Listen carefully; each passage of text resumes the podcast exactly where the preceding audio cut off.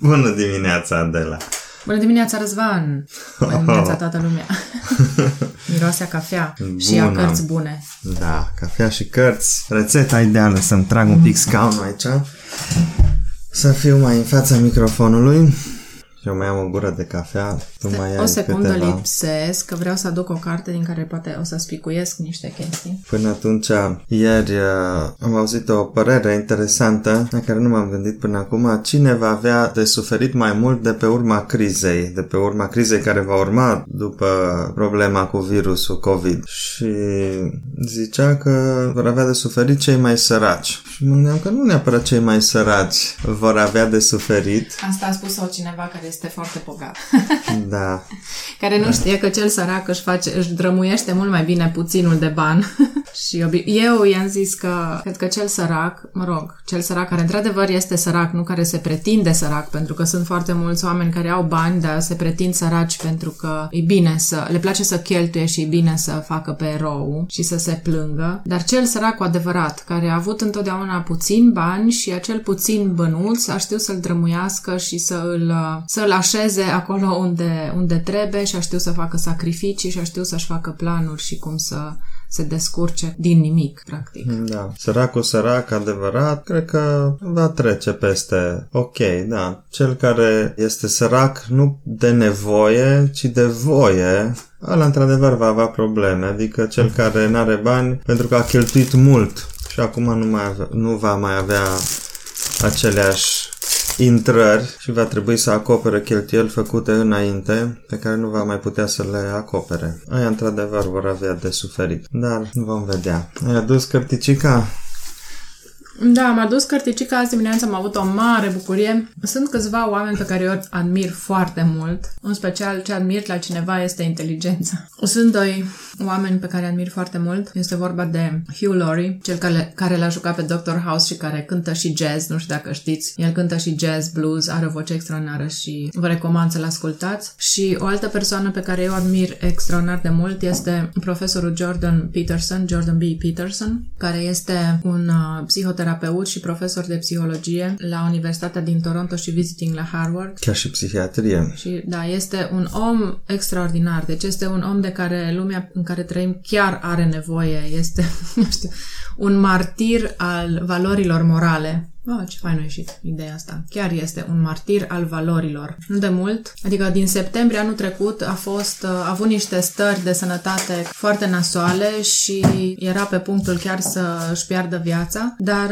azi dimineața am văzut o știre în care se spunea clar că și-a revenit și în curând își va lansa și a doua carte. Prima carte a lui se numește doisprezece reguli de viață, este tradusă și la noi de către oameni aici față în, în engleză, nu mai țin minte de cine, unde era scoasă la noi în România. La Humanitas. La Humanitas, probabil, da. Este de o inteligență extraordinar de, să zic, sharp. Sclipitoare. Sclipitoare, am zice. Este extrem de precis. Asta este, este foarte, foarte faină el. Are o capacitate de sinteză extraordinară, este extrem de precis și nu vorbește decât atunci când știe sigur că ceea ce spune este într-adevăr adevărat și are baze și fundamente măsurabile. Vi-l recomand. El spune că această carte, aceste doisprezece reguli de viață, sunt un antidot la haosul în care trăim. El zice că el însuși este un antidot la haosul în care trăim. A mers cu lupta aceasta pentru adevăr și pentru valori atât de departe încât și-a distrus propria sănătate și continuă să lupte. Este un luptător. Mi-am aminte de filmul ăsta cu This is Sparta. Cam așa ceva, dar în contextul valorilor morale și intelectuale. Da, și el acum se, se pregătește să scoată o a doua carte, care este practic o continuare sau o, un geamăn, o geamănă. O completare oarecum. O completare, o geamănă, cum să zic, da. Pentru că aș zice o geamănă, o, o soră acestei primei cărți. Această carte este albă, iar coperta celei de-a doua cărți, care se numește Dincolo de reguli, reguli Este, are aceeași grafică, doar că nu pe alb, ci pe negru. Sunt foarte curioasă să o citesc. Te apucă, te, te, îți vine să zâmbești și îți vine să râzi când vezi cât de inteligent, cât de precis și cât de punctual poate să atingă anumite probleme ale lumii de astăzi. Și chiar sunt foarte curioasă să, să-i citesc a doua carte. Vă spuneam că am intrat azi dimineață pe un site unde am văzut și m-am bucurat că și-a revenit și că e din nou pus pe treabă. Acum și-a revenit, să nu vă, să nu vă închipuiți că are o viață extraordinară. Deci viața lui este un exemplu și a lui și a familiei, întregii lui familii, o viață de luptă continuă, dincolo de imaginație, dincolo de orice imaginație umană. Nu știu, e, sunt extraordinari, sunt niște modele, ar zice niște sfinți ai zilelor noastre, toată familia lor. Și pe acest site al lui recomanda niște cărți. Printre aceste cărți, bineînțeles că l-a recomandat și pe Eliade, a recomandat toate cărțile lui Eliade, toate cărțile de natură interpretativă, nu cele de literatură. Și citind această listă de cărți, am văzut că îi lipsește ceva. Îi lipsea școala de la, din Franța, Les Annales, unde erau câțiva autori care au surprins și au scris extraordinar de bine legat de evul mediu. Au schițat uh, anumite comportamente și mecanisme de comportament uman care sunt valabile în toate timpurile. Cei trei mari uh, ai acestei școli sunt uh, Jacques Le Goff, Jean Delumeau și Lucien Febvre. Am aici în brațe la mine câteva cărți. Îl am pe Jacques Le Goff, omul medieval. Jacques Le Goff a scris mai multe, mai multe cărți. Din aceeași colecție apăruse această colecție prin anii două mii la început, în care noi ne mai facem aici semne când vedem că o luăm un pic pe lângă.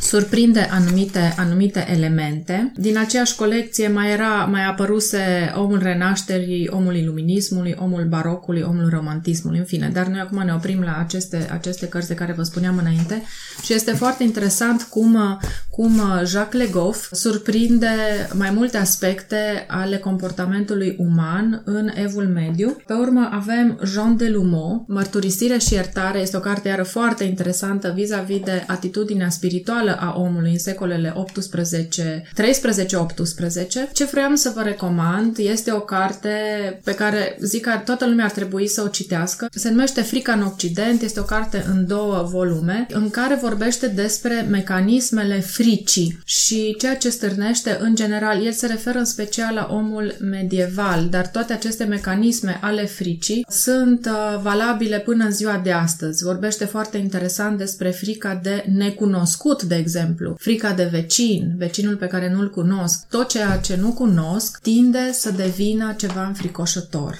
Și exagerat. Și de exagerat, de, pentru că, pe urmă, mintea își creează tot felul de fantasme și o grămadă de povești din cele mai înfricoșătoare.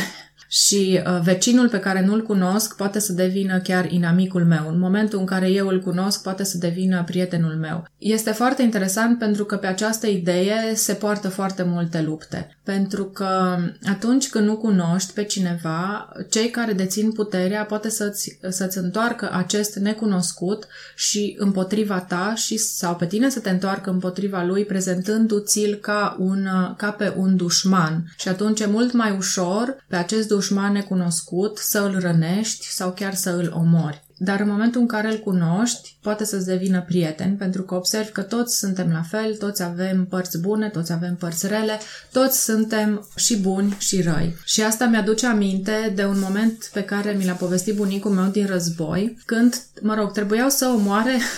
El era a avut o funcție, era la Călăreți uh, Roșiori și trebuia, nu știu ce funcție, nu mă pricep la funcțiile astea în armată, oricum era, nu era un simplu soldat, avea o funcție de conducere și la un moment dat erau într-un sat în care erau niște maghiari și ideea era că ei trebuiau să meargă și să îi omoare. Despre aceștia, ei știau că sunt foarte sălbatici, că, mă rog, sunt extrem de răi și așa mai departe. Pe de altă parte, cei maghiari aveau aceeași imagine despre români pe care trebuiau să-i omoare. Ei știau că sălbatici, că au ghiare, că au blană și așa mai departe. Când s-au întâlnit și au văzut că toți erau exact la fel, toți aveau aceeași vârstă, erau tineri, vă dați seama, soldații pe vremea aia aveau în jur de douăzeci treizeci de ani. Ce vai, dar voi nu sunteți sălbatici? Nu urlați ca niște fiare, nu aveți ghiare, nu aveți blană? Nu! Și Și bineînțeles că ăsta fiind un sat părăsit, lumea plecase, nu știu ce, s-au luat toți, și unguri și maghiari, și unguri și români, și s-au dus, au găsit o pivniță, au luat vin, au, au băut vin, au chefuit și așa. Da? Deci necunoscutul care cei care dețin politică, dețin puterea politică, pot să ni-l întoarcă împotriva noastră. În momentul în care tu îl cunoști pe celălalt, poate să-ți devină prieten. E foarte interesantă ideea asta. Apropo de necunoscutul ăsta și de obsesiile noastre, nu numai în România, dar în general, lucruri pe care nu le cunoaștem, dar le propagăm așa la nesfârșit. Am deschis acum cartea... Nu? Da, Frica în Occident, volumul, care... volumul al doilea în ediția asta mai veche, și vorbea aici despre Inchiziție. Nu, noi toți astăzi ne-am zis de Inchiziție, imediat, oh, Biserica Catolică a omorât, a făcut, a dres, a nu știu ce. Dar interesant zice aici. Pe de altă parte, Scoția presbiteriană, adică protestantă, i-a reprimat fără cruțare pe acoliții diavolului, între ghilimele. În timp ce statul pontifical, adică Biserica Catolică, n-a suferit de obsesia vrăjitoriei, iar condamnările Inchiziției spaniole în acest domeniu au fost surprinzător de moderate. Da. Lucruri uh, istorice pe care le ignoră și noi le ignorăm pentru că nu le cunoaștem. Noi credem niște lucruri care ni s-au spus, o propagandă propag- în țara noastră propagată pe filieră comunistă, sovietică de, de cele mai multe ori, cu rădăcini în, era să zic, teologia iluministă, în ideile iluministe, dar o propagandă nici de cum istorie. Da, e foarte interesant că uh, lumea nu știe ceea ce uh, în general societatea reproșează bisericii, este că biserica înce- a încercat să îndobitocească poporul, masele, oamenii. Ceea ce nu este adevărat, adică este chiar diametral opus. Primele școli și primele tiparnițe și primele locuri în care au fost făcute cercetări științifice și uh, care s-au documentat, deci nu lăsate din gură în gură și la mintea babei de la colț. În sensul modern. În, în sensul modern, efectiv. Empirice, da. uh, au, fost, au avut loc în, uh, în biserici și mănăstiri. Bisericile și mănăstirile au fost uh, punctul de propulsare a cunoașterii științifice. De asemenea, nu știe lumea, care tot reproșează la fel Vaticanului și nu știu ce, că Vaticanul are o secție de cercetări științifice. De exemplu, teoria Big Bang-ului a fost uh, inițiată de către un călugăr iezuit catolic. O grămadă de planete au numele date de către cercetători care erau, erau călugări și chiar poartă numele acestora. Ar trebui să, ne, să vorbim da, într-o zi și să venim un pic mai asta. documentați și da, cu mai multe date, asta. Pentru că este foarte interesant și mi se pare chiar important de știut, pentru că este vorba de adevăr. Și este vorba despre faptul că adevărul este ascuns și minciuna este propagată într-un mod atât de general și atât de impulsiv și violent. Da? Și toată lumea, cumva, neavând acces la, la surse veritabile, închide și digeră da. această minciună care este propagată în masă. Da. Deci, dimineața Jean Delumeau, mărturisire și, iertare, mărturisire și iertare, tot Jean Delumeau, Frica în Occident, care chiar subliniez, deci dacă nu puteți să le citiți pe toate, v-aș sugera, în special Jordan B. Peterson, doisprezece reguli de viață pentru o, uh, antidot la, uh, la haosul în care trăim, și această Frică în Occident, de care vă vorbeam adineauri, a lui Jean Delumeau. Dacă puteți să, să vă extindeți uh, timpul și puteți să apelați și la alte cărți, aveți timp să citiți și alte cărți, vă recomand și această Mărturisire și iertare, al tot al lui Jean Delumeau, a colegului său Jacques Le Goff, Omul medieval. Vă lăsăm acum, suntem Adela și Răzvan și... și vă dorim o zi cu mintea trează, limpede, limpede și cu o scânteie de bucurie, pentru că atunci când cunoști adevărul, adevărul vă va face liberi. Așa e. Ciao! Ciao!